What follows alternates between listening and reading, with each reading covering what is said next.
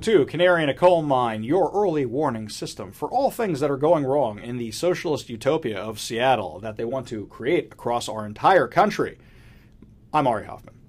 There's so much news going on. It seems like every time I finish a podcast and get it in the can and I'm ready to broadcast it that night, something else happens and I have to do it this week. We'll talk about masks later in the episode. That happened right after I finished my podcast on Tuesday. But for today, we're going to talk about the news that is breaking right now. 18 businesses located within and around the Capitol Hill Autonomous Zone have filed a class action lawsuit against the city of Seattle, seeking unspecified damages to be determined at trial.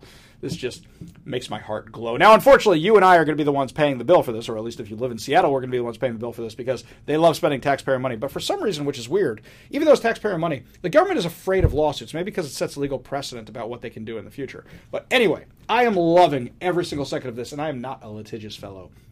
The plaintiffs include owners of apartment buildings in the area. The suit claims that the groups have had their rights overrun by the city of Seattle's unprecedented decision to abandon and close off an entire neighborhood. According to the Washington Times, the Seattle City Attorney's Office said it had not yet seen the lawsuit, but would review it. Yeah, I bet you'll be reviewing it, especially given the fact that we brought to light this week that you guys are negotiating with the people inside the CHOP and you are diverting people away from jail to one of the organizations that is currently occupying part of Seattle. Patty Eakes, an attorney for the plaintiff, told Mayor Jenny Durkan in a letter Wednesday that she wanted the mayor's office to provide a timeline by Friday for clearing out the protest and returning police to the area, or the plaintiffs would ask the court for an immediate order that full public access be restored. This is interesting because Jenny Durkan saw this, Mayor Jenny Durkan saw this as an opportunity to close the streets she wanted because of public art or whatever it is. She's been closing streets all over Seattle. Now, Joel Connelly, who writes for the Seattle PI, really took me to task this week, which I don't understand what I ever did to Joel Connelly in his non existent newspaper that nobody reads anymore. Um, that doesn't even have a print edition for years. And he was very upset that I was equating the fact that the mayor was using this as an opportunity to close streets. That's exactly what she's doing. She's closing more streets. She's using coronavirus to close more streets. Now she's going to close one near my house, which is going to create a massive traffic problem. Oh, there's a whole thing about bike lanes. We'll get into that another time. Those of you who don't live in Seattle don't want to hear about the bike lanes. I'm sure you have that insanity near you too, but it's crazy. It's bad. Stop them. Just stop them. I'm a cyclist and I'm saying stop them. I finally got back on the bike this week after way, way, way too long. I'm really out of shape. I'm going to work on that. Anyway, Getting back to the issue at hand. In a press conference Monday, Mayor Durkan announced that Seattle police would be returning to the East Precinct, but has yet to provide any concrete plans or timeline for taking back the area. The lawsuit also blames the city for aiding CHOP occupants by providing them with stronger barriers, public restroom facilities, and medical supplies. Never mind the fact that we found out on this show, that through this reporting and friends of the show that were helping out, that they are funding the warlord of CHOP, Raz Simone, and he just came out with a new video. And his new video shows all the protests and the violence. You think maybe he was there just for the footage? I don't know. You got me. The occupation began on June 8th, for those of you who don't know, following days of violent protests against the Seattle Police Department in the wake of the death of George Floyd. Mayor Durkan made the decision to abandon the East Precinct, and occupiers repurposed barricades left behind by SPD to create a barrier around the zone and even stationed armed guards to secure the border. According to the complaint, the CHOP has been unchecked by police, unserved by fire and emergency health services, and inaccessible to the public at large. The suit also states that the elderly and disabled community members face maligned obstacles in accessing the area. I'm waiting for my apology from all the news outlets and the politicians and the local bloggers and Twitter people that said that we were making all this up. That me and Fox News and Jason Rantz and Todd Herman and Dori Monson and everybody were, was making all this up. That it was a utopia. That it was peaceful. That it was a street fair or a block party. Listen to the complaint. Listen to people there. My favorite is when they said the residents like it. That the businesses are doing well. They are not doing well because they're dealing, even the ones that are selling stuff, are dealing with more theft and vandalism. Unbelievable. Mayor Durkan called the armed occupation a peaceful expression, a street fair, and even a block party. These phrases and sentiments have been parroted by the media, including CNN and the Seattle Times. Seattle Times, who accused me of lying about all this, and others who turned a blind eye to the numerous videos depicting violence within the CHOP and the struggles of business owners, even in the wake of three shootings in the area, which took the life of a 19 year old and injured three others. The lawsuit says the city has actively endorsed and enabled the CHOP. Yeah, they have. They gave him barriers. And I love that the other night you saw a video of once Mayor Durkan said that they were going to clean up the chop, even though she provided no timeline. You see pickup trucks dragging these barriers that the city said were unmovable to reinforce the area however they want. There's a video out today, go on my Twitter feed, you can find it, of a guy chucking all the stuff in chop, an African American gentleman. He said he's had enough. He's just there ranting about how he's had enough, and he's throwing all the stuff out of the way because he's done. He's done. Unbelievable. According to the complaint, business owners have been threatened, vandalized, and lost business due to the occupation. The complaint stated that the city's decision to turn over the blocks in a nearby park to the demonstrators deprived them of their property rights without due process and amounted to an illegal gift of public property to the protesters. Yeah, that's what we've been saying the whole time. Businesses also stated that customers were afraid to come to the area, so they were unable to send or receive deliveries because of the barriers. That's exactly what I reported, and I was told I was making all that up.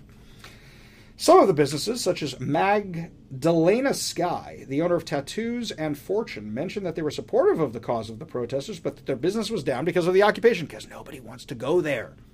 This lawsuit does not seek to undermine CHOP participants' message or present a counter message. Rather, the lawsuit is about the constitutional and other legal rights of the plaintiffs, businesses, employees, and residents in and around the CHOP, which have been overrun by the City of Seattle's unprecedented decision to abandon and close off an entire city neighborhood, leaving it unchecked by the police, unserved by fire and emergency services, and inaccessible to the public at large. The owners of Cartender said a protester broke into a shop on June 14th, started a fire, and attacked his son with a knife. We covered this last episode. We had video of an entire crowd storming their facility and knocking over their fence. According to the suit, the father son team were able to detain the burglar, but police did not respond. And uh, oh, wait, they called the police about 18 times according to interviews with them, and the police still didn't respond. And other protesters forced them to release the attacker. The incident of protesters attacking the facility was caught on video, and we showed it. 911 has received hundreds of thousands of calls from the area. I want you to think about that number. It's a six block area, and they have received hundreds of thousands of calls, with callers stating that they had called as many as 18 times with no response since the occupation began. According to SPD, crime has risen 250% in the area, and including, according to Chief Carmen Best, rapes and robberies. According to a statement by Eakes, the result of the city's actions has been lawlessness. There's no public safety presence. Police officers will not enter the area unless it is life or death situation, and even in those situations, the response is delayed and muted if it comes at all. By the way, it's not coming. The other day when there was the shooting, so they didn't enter the area. They got close to the area and were met at an agreed upon area to deal with the victims of the shooting. So they can't get in there. They can't do the investigations they need to do. The statement continued It is time for the city endorsed occupation to cease. Our clients need their neighborhoods and lives back, and the city has been indifferent to our clients and others' calls for help. Our clients sincerely believe that protests and the message of those protests should continue, peaceful protests and the message of those protests should continue, but in a way that does not attract violence and destroy our clients' neighborhood or their livelihoods. The plaintiffs are seeking damages for lost business, property damage, and deprivation of their property rights, as well as restoration of full public access. I do love that all these other cities are shutting these things down as soon as they pop up because they know the kind of trouble they're going to be in. Only Seattle's stupid enough to allow something like this to exist and continue existing. Still no plan from the mayor about how to get rid of this. I wonder if we're going to see a press conference today or tomorrow about their plan about how they're going to solve this next week. How many bad things are going to happen in the meantime? For example, on Tuesday, a group claiming to represent the Capitol Hill occupied protest in Seattle tweeted out a message saying that they were done. Here we go. Let's read this for a minute. Dear comrades in the struggle, over the last two weeks, we achieved what no one thought was possible. We successfully built a self governing community and convinced city leaders to enact meaningful police reform, including substantial budget cuts to the SPD. Last night, Solidarity Committee received notice from some of our trusted partners that persons in the park were in danger. We immediately implemented our emergency relocation plan, successfully evacuating most of the park. Thankfully, no danger materialized there's been shootings in the area. No danger materialized. However, we are now left with the reality that very few people remain in our beloved CHOP. Tons of homeless people still in there. This morning census finds fewer than two dozen clustered near the East Precinct. Uh, that's not true. There's tons of tents and stuff around there. 11 additional people are at the Space Needle. Last night's BLM march had 71 participants. You know, I'm not going to read the rest of this. This is just complete nonsense. We found out that even though this one group tweeted this out saying that they were leaving the CHOP, Every other group said, well, they don't speak for us, which has been the theme from the beginning, saying, oh, well, we don't believe what those guys say and we don't go with what those guys say. Everybody thinks they're in charge and nobody's actually in charge of this. That's what anarchy is about. However, I do want to draw your attention to the bottom of this for a second. The comrades suggest that they endorse voting for Joe Biden as president of the United States and Jay Inslee as governor of Washington. And despite our occasional differences, we believe Jenny Durkan has stepped up to show leadership that will heal. We urge you to vote to re-elect her in 2021 in solidarity to the Capitol Hill Occupy protest. If you start an email with "Dear comrades" and you're occupying a place of Seattle, you think anybody's going to take your endorsement of who you should be voting for? I guarantee you, I will not be voting for anybody they suggested I just vote for. But here's something interesting. This announcement came after Mayor Jenny Durkan announced that the Seattle police would be moving back into the abandoned East Precinct and a third shooting in the area. Speculation grew in Seattle of growing violence, which included three shootings in the CHOP, would finally prompt the mayor to act. As of the time of print, there is still no formal plan to take back the precinct. However, other activist groups remained in the CHOP and said they have no intention of leaving and are asking for more supplies. Other groups are considering setting up a new zone, as I mentioned, near the Space Needle. We could call that the uh, the spinaz, the the spaz. I don't know. Excuse me. The gun violence has clearly fractured the protest. And the fragile leadership, which was rarely united in decision making, as well as narratives by elected officials and media outlets that the CHOP was peaceful, street fair block. How many times am I going to disprove this? Peaceful street fair, block party. Yeah, none of it was happening. What comes next remains to be seen. Meanwhile, conditions in the CHOP have continued to deteriorate. There are far fewer people in the CHOP, but the number of tents and homeless occupants continues to grow. Open air drug use is common, and people wander the streets in various mental and drug induced states. One woman was seen throwing knives against the wooden panels installed on the barriers by the Seattle Department of Transportation for graffiti. Trash and discarded furniture litter the area and there's more graffiti than blank wall space. Even the CHOP street vendors had no customers, and there were no longer displays of food for anyone to take lining the sidewalks. A source who works security for businesses and others in the CHOP said that the John Brown Gun Club left last night, but the local gangs moved in. Wait a minute, I thought it was white supremacists that were shooting everybody in there. Haven't been able to provide any proof for that. On Tuesday, there were far fewer Antifa members visible in the CHOP, and the usual security guards were not present at the barriers, but armed Black Panthers were seen walking the streets. Shootings over the weekend were attributed to gang violence by CHOP activists. So the CHOP activists are saying it's gang violence. Where is this narrative of white supremacists coming from? Cars were beginning to cautiously enter where possible around the barriers where the Seattle Department of Transportation had created access points last week. Protester vehicles were no longer blocking the arterials. Protest organizers still on site said they will not leave until their demands are met and plan on blocking I 5 again this evening to protest, which has become a nightly routine. Here's the sad part Washington State Patrol announced that they will close I 5 every day. This is our major highway. To traffic as long as protests continue to ensure everyone's safety. So you are giving up a highway to the mob. You gave up city blocks to the mob. You're giving up a highway to the mob, and this isn't the city. This is the state. So Jay Inslee, you still aware of this? Still unaware of this? What's the story? Do you know this is going on or not? Because Washington State Patrol is allowing them to stop a major highway with hundreds of thousands of cars backing up because they want to walk across a highway. When does it end? This insanity is across the country, and I tried warning everybody about this years ago, and nobody listened. Don't say I didn't warn you. Coming up, there's a lot more on Canary in a Coal Mine after a brief word from our sponsor. Good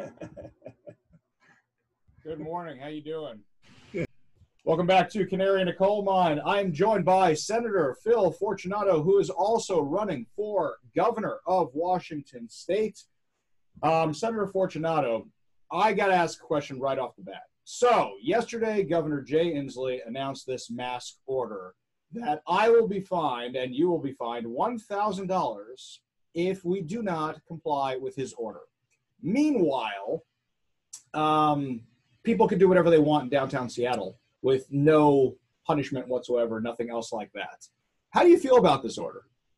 Well, uh, I was trying to get a cop friend of mine to put handcuffs on me.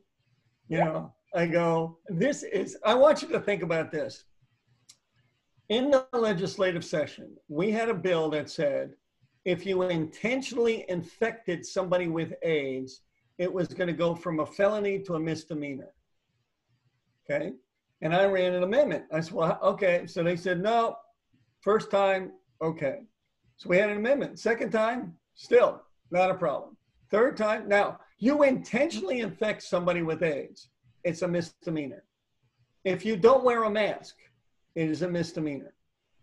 And they're the exact same level. It's absolutely, Exact- like, absolutely this is this is madness. And So- you know, my my uh, my uh, uh, consultant guy keeps saying, "Don't use the word madness more than three or four times." I go, it's, it's I don't know any other way to describe it. I think it's an accurate word. I think the inmates are running the asylum, for lack of a better word. So let me ask you this question What can the Republicans in the state house do to stop him? Right now, it just seems like he's running roughshod over anybody. Is there anything that can be done?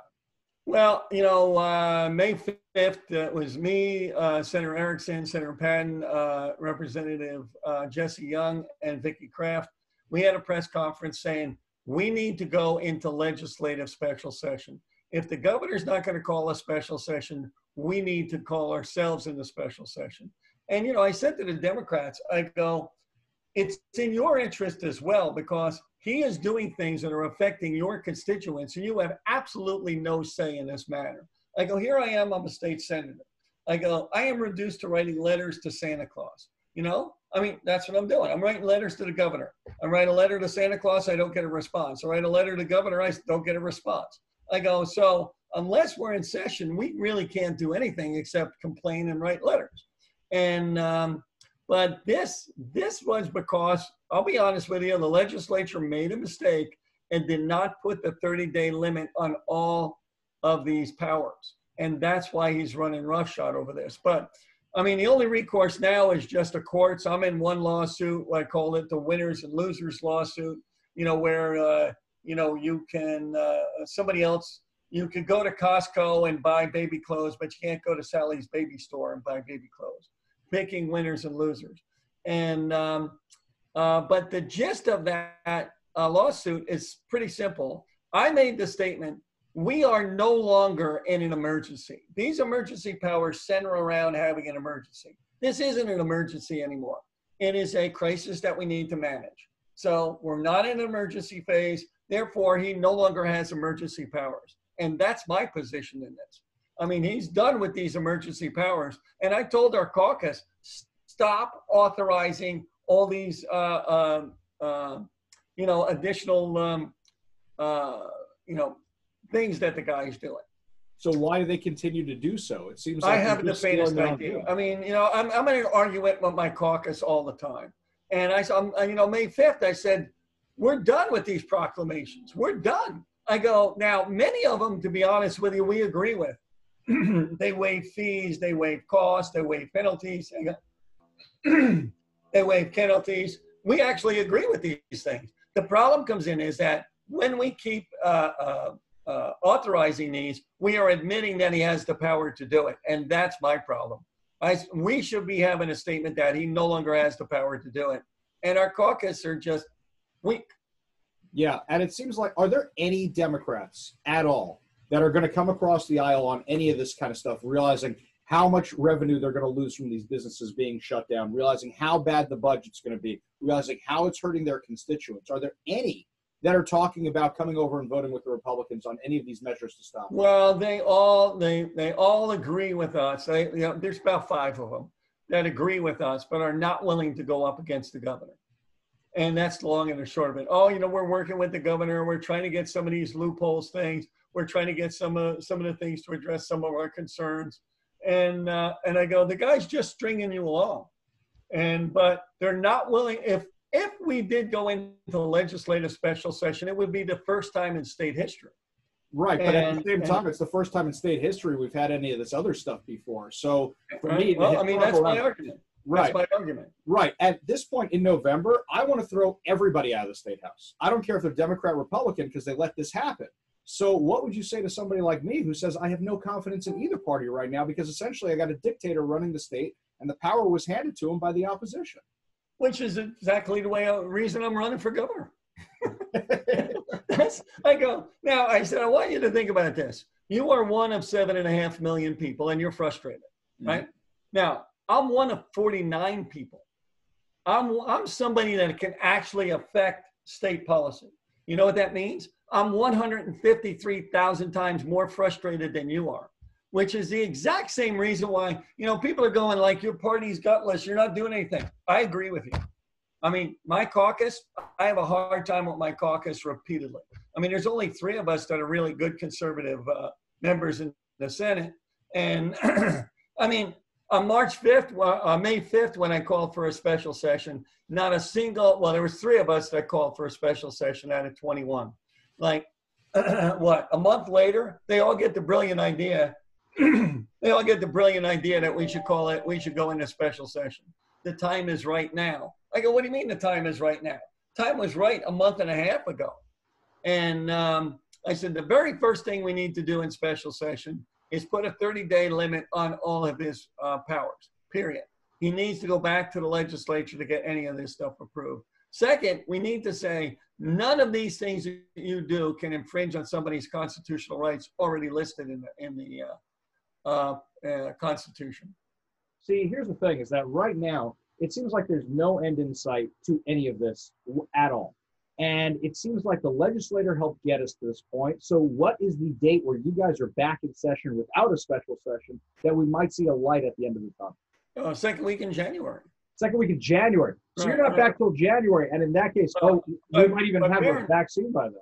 Well, but bear in mind, we don't have enough money to get back. We don't have enough money to make it to June 30th. And that would be that. So they can't right. operate. So, so we need to go into special session in order to do budgetary stuff. Now the governor's talking about the governor's talking about doing this in November now, after the election, because he doesn't want to make it political. I go, you're joking me, right? He doesn't want to make it political. This whole thing's political. I said we left we left the uh, uh, healthcare realm and entered the political realm on March 26th when you picked winners and losers. Yeah. I go, you know, uh, it was no longer a healthcare issue at that point. I don't see the Washington State GOP doing anything about this aside from doing a few TV interviews. I don't see a united front at any level of the Republican Party in the state.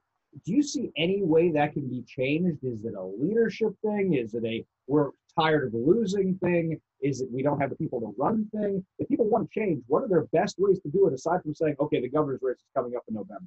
What can actually be done right now for the average person? Well, I said, I tried to get King County, all the GOP, state party, I said, everybody should be calling their legislator and telling them, go back in a session, get some guts, go back in a session and represent the people that you represent. I mean, my people in my district are going out of business over this stuff, and I'm helpless. I can't do a damn thing about it. I have no input. I can't do anything unless we go into session. And uh, I said, so we everybody should be calling their legislator, Seattle, everybody, um, and just call the legislative hotline and say, get off your ass and go back into special session and uh, rein in the powers and uh, you know start cutting the budget. Every dollar you save now is a dollar that you uh, we don't have to save in January. Do you think that this showcases a flaw in our structure of the calendar, at least, of how this government of Washington State is set up, where they're not working when they don't feel like they need to work and we have a major crisis going on right now. Is there something that people are talking about changing when you're back in session to stop something no like that's that's why we need to you know i'll be honest with you when we talked about these special powers and all this stuff emergency powers everybody was thinking earthquake volcanoes blowing up tidal waves you know a big earthquake we get a tidal wave hit the west west coast coming down puget sound you know earthquake uh, uh, you know, communications being disrupted, highways being collapsing, and all this stuff. That's what we were thinking about. Nobody was thinking about this pandemic thing.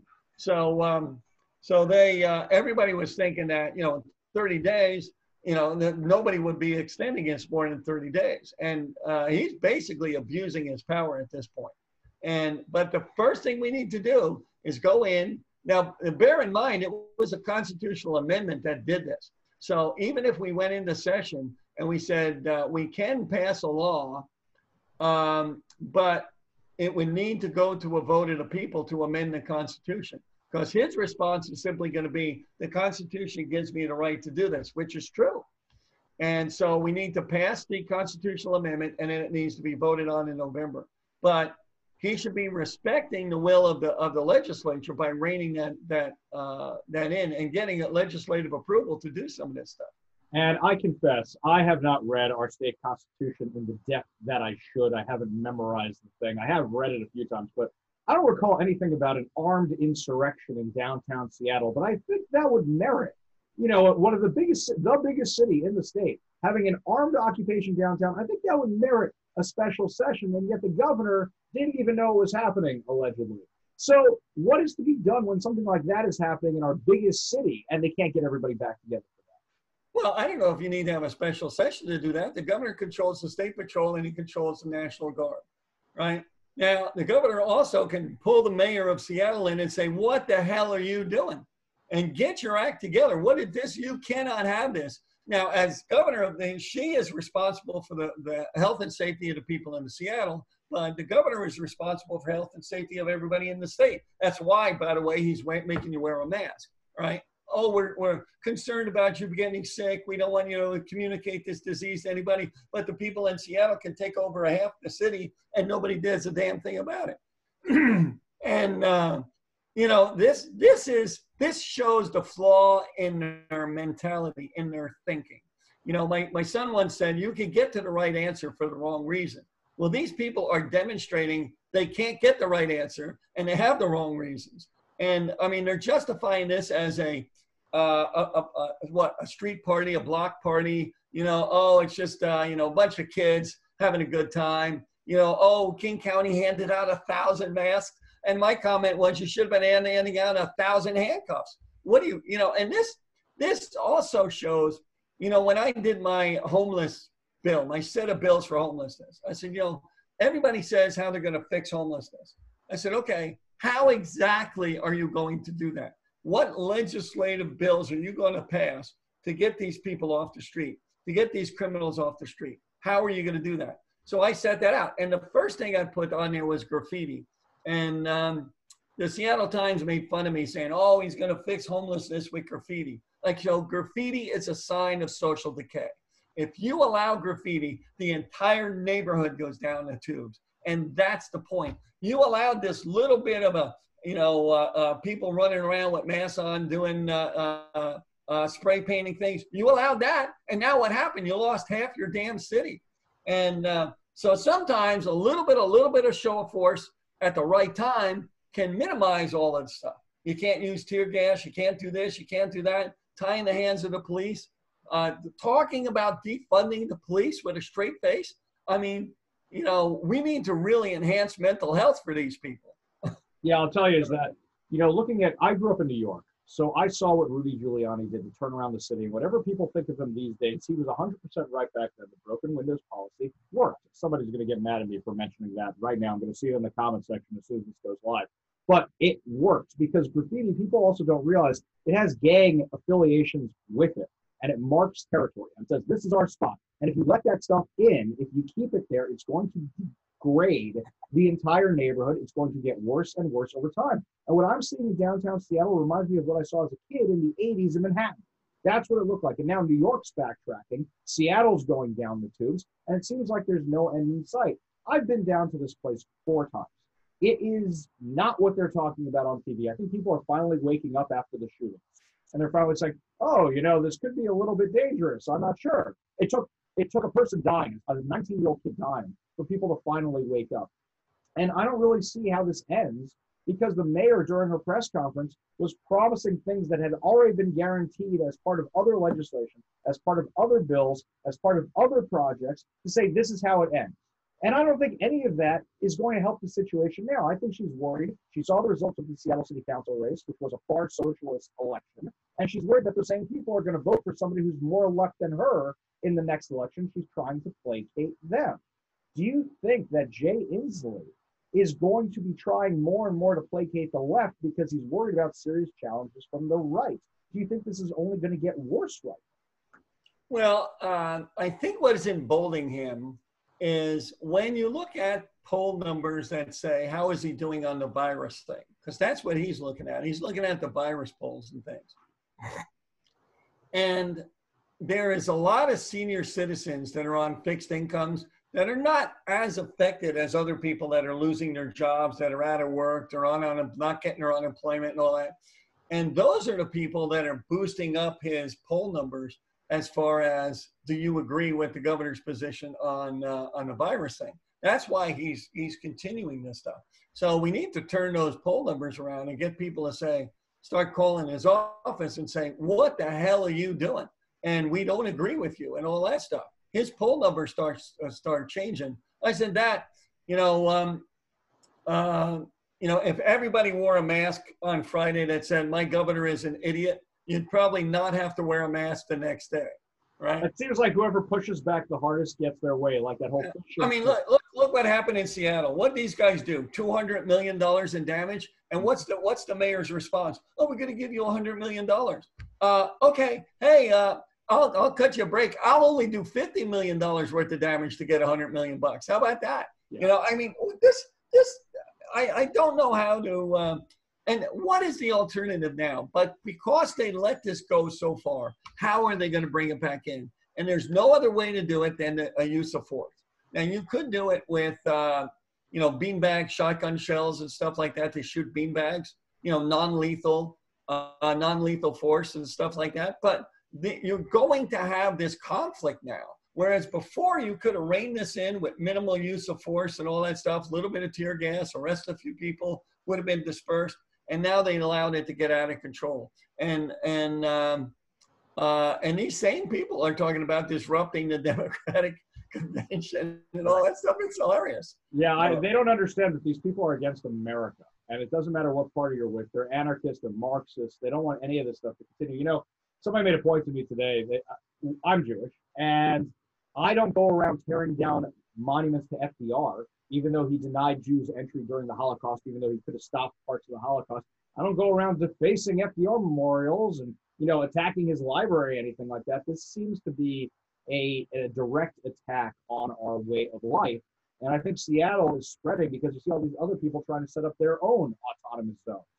So, Senator, you actually asked me for this interview because you said you want to talk to me about what's going on inside the CHOP. So, how can I help you? What questions can I answer for you? So my question is, is how do how do the people, how do you think the people inside that zone feel? I mean, if I was in there, I would feel abandoned by my city. I would feel like I'm I'm paying taxes for what reason? And I would I, every one of them, I would be asking for my tax money back. I mean, I know exactly how they're feeling. Yeah, I know a property manager was telling me that everybody's bailing on, I mean, not everybody, that a lot of people are bailing on their leases and just saying, we're out of here. Businesses have told me they're not reopening or they can't operate. And meanwhile, you've got organizations like the Seattle Times playing cover for everybody, saying, oh, it's peaceful, it's a street fair, look how lovely it is, look how wonderful. They can't do that anymore after the shooting. Meanwhile, people are suffering there. Here's something interesting. The businesses that are doing well, taco stands, liquor stores, things like that, inside the CHOP, are still having the graffiti problems and the theft problems. So it's still a net loss for them. So they may be doing okay in business, but they're not doing okay in business because they're still having all the other problems, the problems that right. you and I have spoken about at great length that have been affecting Seattle for years now because of the homeless population. The place has pretty much turned into an armed homeless encampment. And who wants to live there anymore? Who yeah. wants to be there? They just don't want to be. And, and, you know, here's my problem. You know, people people say to me, for example, you've been bashing Seattle the entire time you're in, in the Senate. I go, yeah, I'll be honest with you. You know why? I'm the senator from the 31st legislative district. It is in my interest to have those businesses move out of Seattle and move to my district. It's in my interest. I represent my people. Now, if I'm governor of the state, it's in my interest to have Seattle clean up its act. Seattle is a destination city. All the consulates and everything like uh, everything else are in Seattle. I had I had dinner with these three guys from the Korean uh, assembly. You know the first thing they said to me? Why do you let these people crap on the sidewalk? That's the first thing they said. Now, they didn't say Seattle, oh, the Space Needle is so beautiful, and the ferry boats, and the and Puget Sound, and the docks, and the and the mountains, and they didn't say that. They go, why do you let people crap on the sidewalk? Now, when they go back to Korea, what kind of image of, of Washington State are they going to have? They're going to have these people like it's a third world country. And, that's uh, what it seems so, like. I mean, complete with pulling down statues. In fact, here's something else I find interesting. Seattle's named after Chief Sealth, right? This yeah. guy was a slave owner because when the different tribes were massacring each other, they would keep whoever survived from the other tribes as slaves. Yeah. When are they going after that statue downtown? I'm waiting for that day to happen. How about the Lenin statue over in Fremont? If these guys are serious about it, go get them. Yeah. Well, I mean, but you know, I, the problem comes in is that the the logic is if they were all, if they were a Vulcan, their mind would explode because there's no logic to this. You know, there's there's there's it's kind of hard to justify how they're making these decisions. And and the scary part is these people are adults, you know. Yeah. And uh, I go, uh, you know, when I was on a radio interview, I used a reference to Animal Farm because it struck me that when you saw the sign where they had the police precinct and they crossed out police and wrote in peoples, I said it reminded me of the pigs writing the rules on the barn, on the barn wall, you know. And every day the rules change. But it, but the, the thing that surprised me was how many people didn't catch the Animal Farm reference. Right. But people don't know it. They can quote one or two lines from it because they've heard them repeatedly, but they've never actually read the book. They're talking about 1984. They don't know what that means. You know, for some of them, they probably think it's a rock album. They don't know who Orwell is, anything of that. They don't understand it. And people who don't study history are condemned to repeat it. well, you know, uh, um, one of the things, you know, I read The Rise and Fall of the Third Reich mm-hmm. because I said, how is it possible that these people could allow this stuff to happen during the process, you know? So The Rise and Fall of the Third Reich was written as a documentary. But then there was a comp- companion set of books called the Berlin Diaries, written by the same guy. And um, how is it possible that people could allow their Jewish neighbors to be carted off without saying anything? And the answer to that was the Nazis auctioned off their house and they auctioned off all their stuff. And people were going like, I would never be able to afford this stuff if it wasn't for Hitler, right? And when this guy went back, he um, he went to the same neighborhood that he was in because he was there for like 10 years, 12 years before the war. So all during the 30s and all that, the rise of Hitler and all that stuff, he's there as a reporter. And so he went back to the same neighborhood when they pulled him out and put him back in uh, before the U.S. got in the war. And he went to his neighbors and said, you know, what do you think of Hitler? And they oh, you can't believe anything the Nazis say. They're lying. They control the news media. They do all this other stuff. And and you can't believe anything they say. And he goes, well, what about the fact that uh, you know he invaded Poland? Well, the Poles the Poles attacked us, and the point is they're saying that they don't believe anything they say, but they're believing what the newspaper said because they repeat it enough times. Right. And um, and that's that's what we're experiencing now. I mean, look look at the Seattle Times and the stuff that they're writing and all this stuff. It's like it's like they're on a different dimension. Yeah. You know what I mean? It's it's like they're not on the same plane. One of their writers came after me the other day, and actually all the facts were on my side, not theirs, and still didn't stop them from blasting me. And I think they're on the third revision or something, and they still haven't gotten it right. Something scary was when you bring up the Nazis. You know the percentage of people who were involved in the Nazi Party in Germany? Five percent. Right. Five percent did all that. And it's scary because people go, "Oh, it's just the crazies out in Capitol Hill." Crazies out in Capitol Hill elected Kshama Sawant three times now. So we can see what could actually happen. And actually, I'm having a hard time feeling bad for some of the people who are complaining out there who said that they voted for all this. Uh, yeah. What did you guys expect out of it? She's been saying it. She has been 100% transparent and clear about what she wanted from day one, and you guys kept voting for it. Hey, hey, like people voted for anybody else. You know, and people go, "What's it? We didn't know Hitler was going to do this. He wrote it down in the book."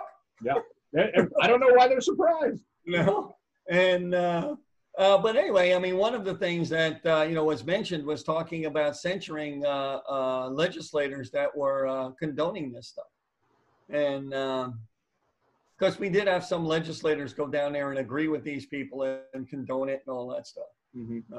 yeah, I don't know how you can condone anarchy. It really ticked me off that I saw the entire Seattle City Council heading out there and protesting with these guys against the police force just to score brownie points with the opposition. And I'm like, guys, I, like some of them, one of them was a district attorney, assistant district attorney, and let some of these people go from the streets that were still having problems with the crime. He says, "I'm going to fix crime now." I'm like, "You're the one who let them out of jail." This right, right. Well, so you know, and, and that brings it to the point where when you talk about the homeless issue, you know, all right, I got homeless people on the street right now. How do you legislatively remove those people?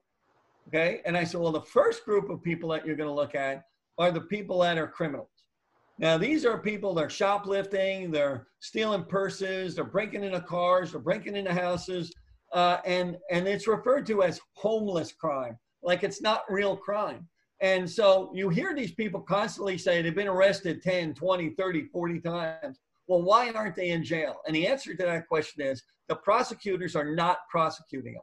So what can you do legislatively? So I had a, I drafted a bill. I said, okay, if you're a prosecutor, you get one time, one time to determine whether or not you're going to incarcerate to prosecute. After that, you must prosecute.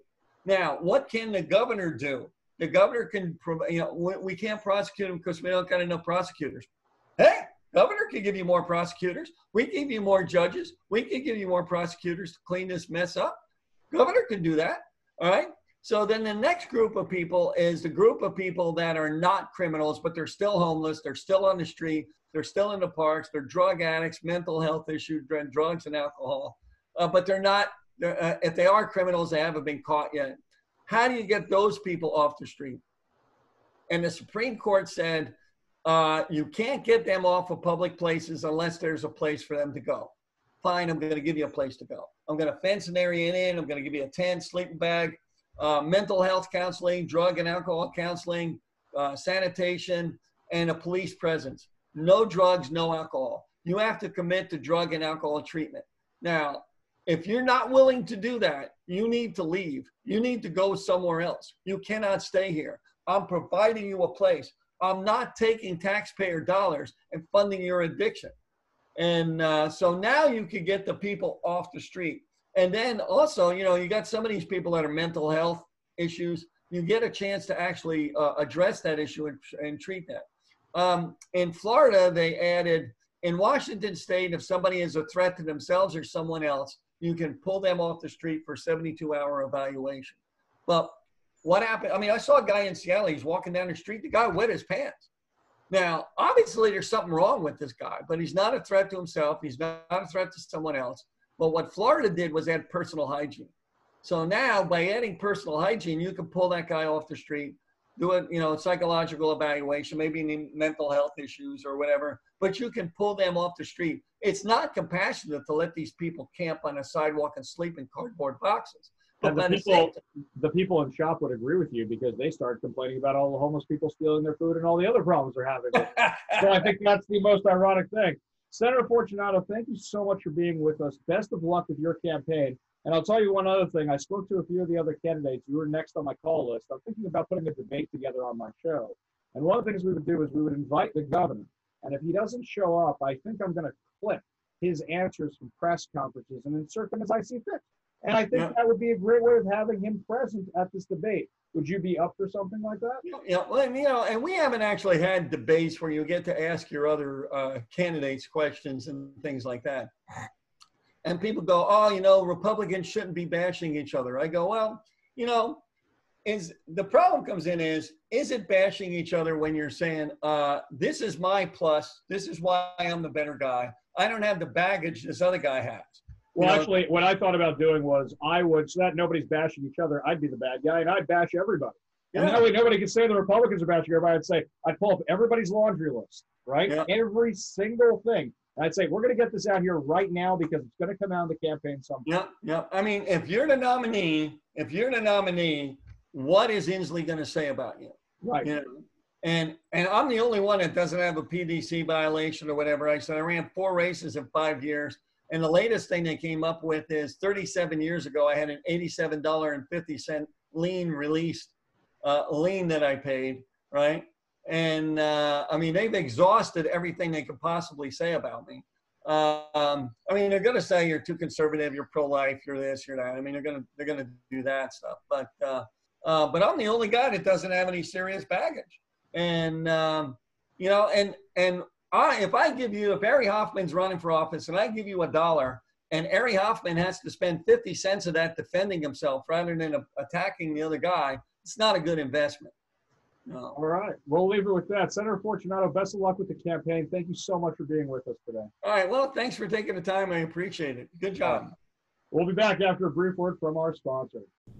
Welcome back to Canary in a Coal Mine. Remember, if you like the podcast, to rate, to subscribe, to share. If you hate the podcast, remember to rate it. Subscribe it, and share it so you won't miss a single offensive thing that I say or something that offends you in some weird way that nobody can possibly comprehend. I am loving the amount of hate that I get because all it does is raise up my per click rate. So thanks so much, guys. Really do appreciate whenever you hop on my page.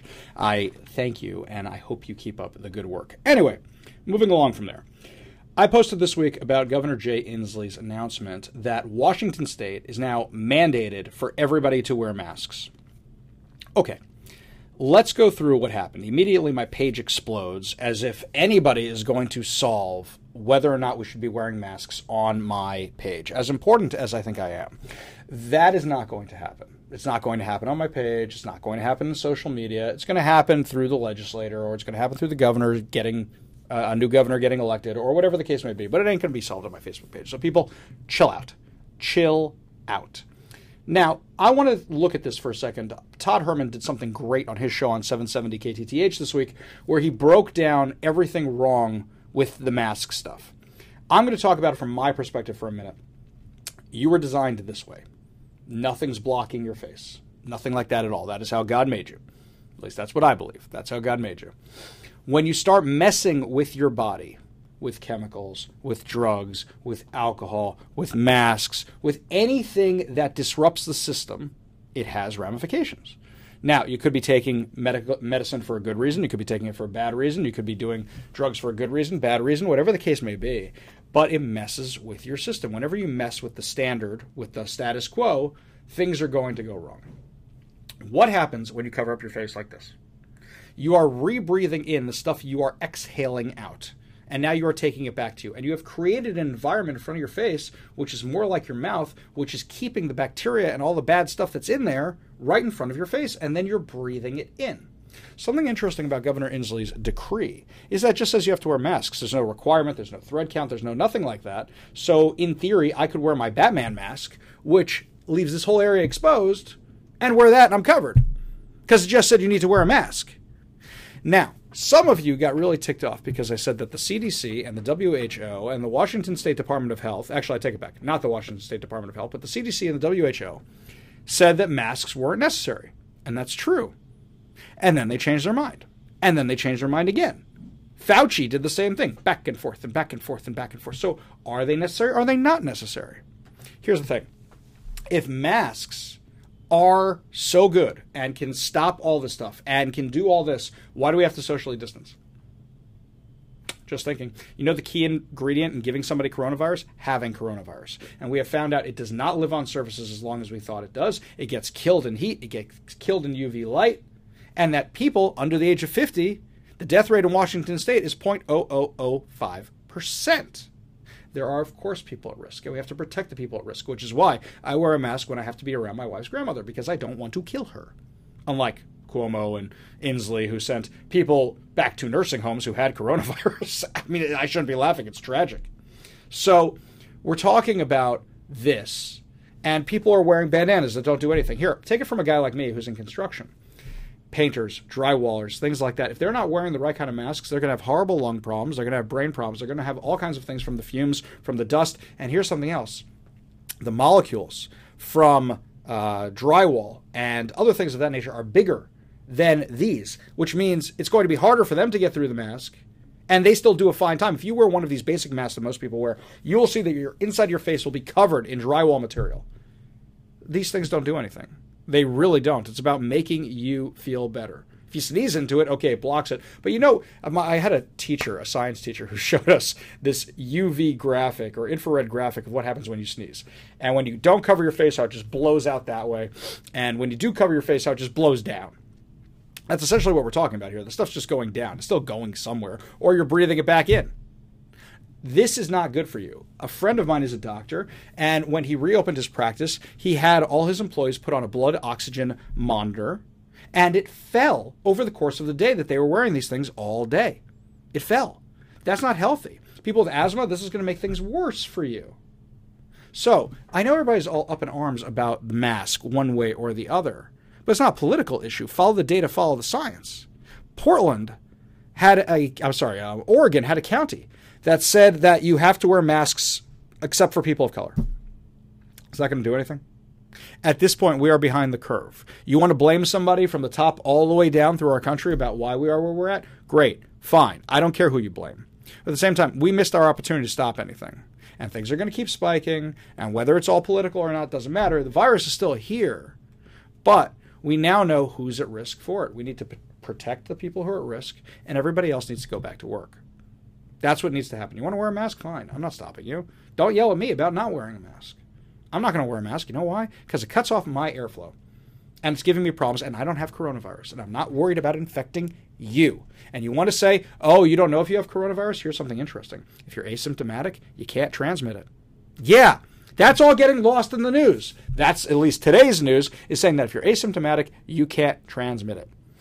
So, if I am not feeling well and have the symptoms and things like that, of course I'm going to go and quarantine myself. My wife's sister just came to town. She's quarantining herself out of caution because she came on an airplane. She's at risk. Kids, blah, blah, blah. She's doing the right thing. I get that. Be responsible. Same time, don't yell at me about wearing a mask. Don't do it. I'm not going to do it. I'm not going to yell at you because you are wearing a mask. No. What is all this? This isn't going to stop anything. Now, I have some friends who took issue with what I said.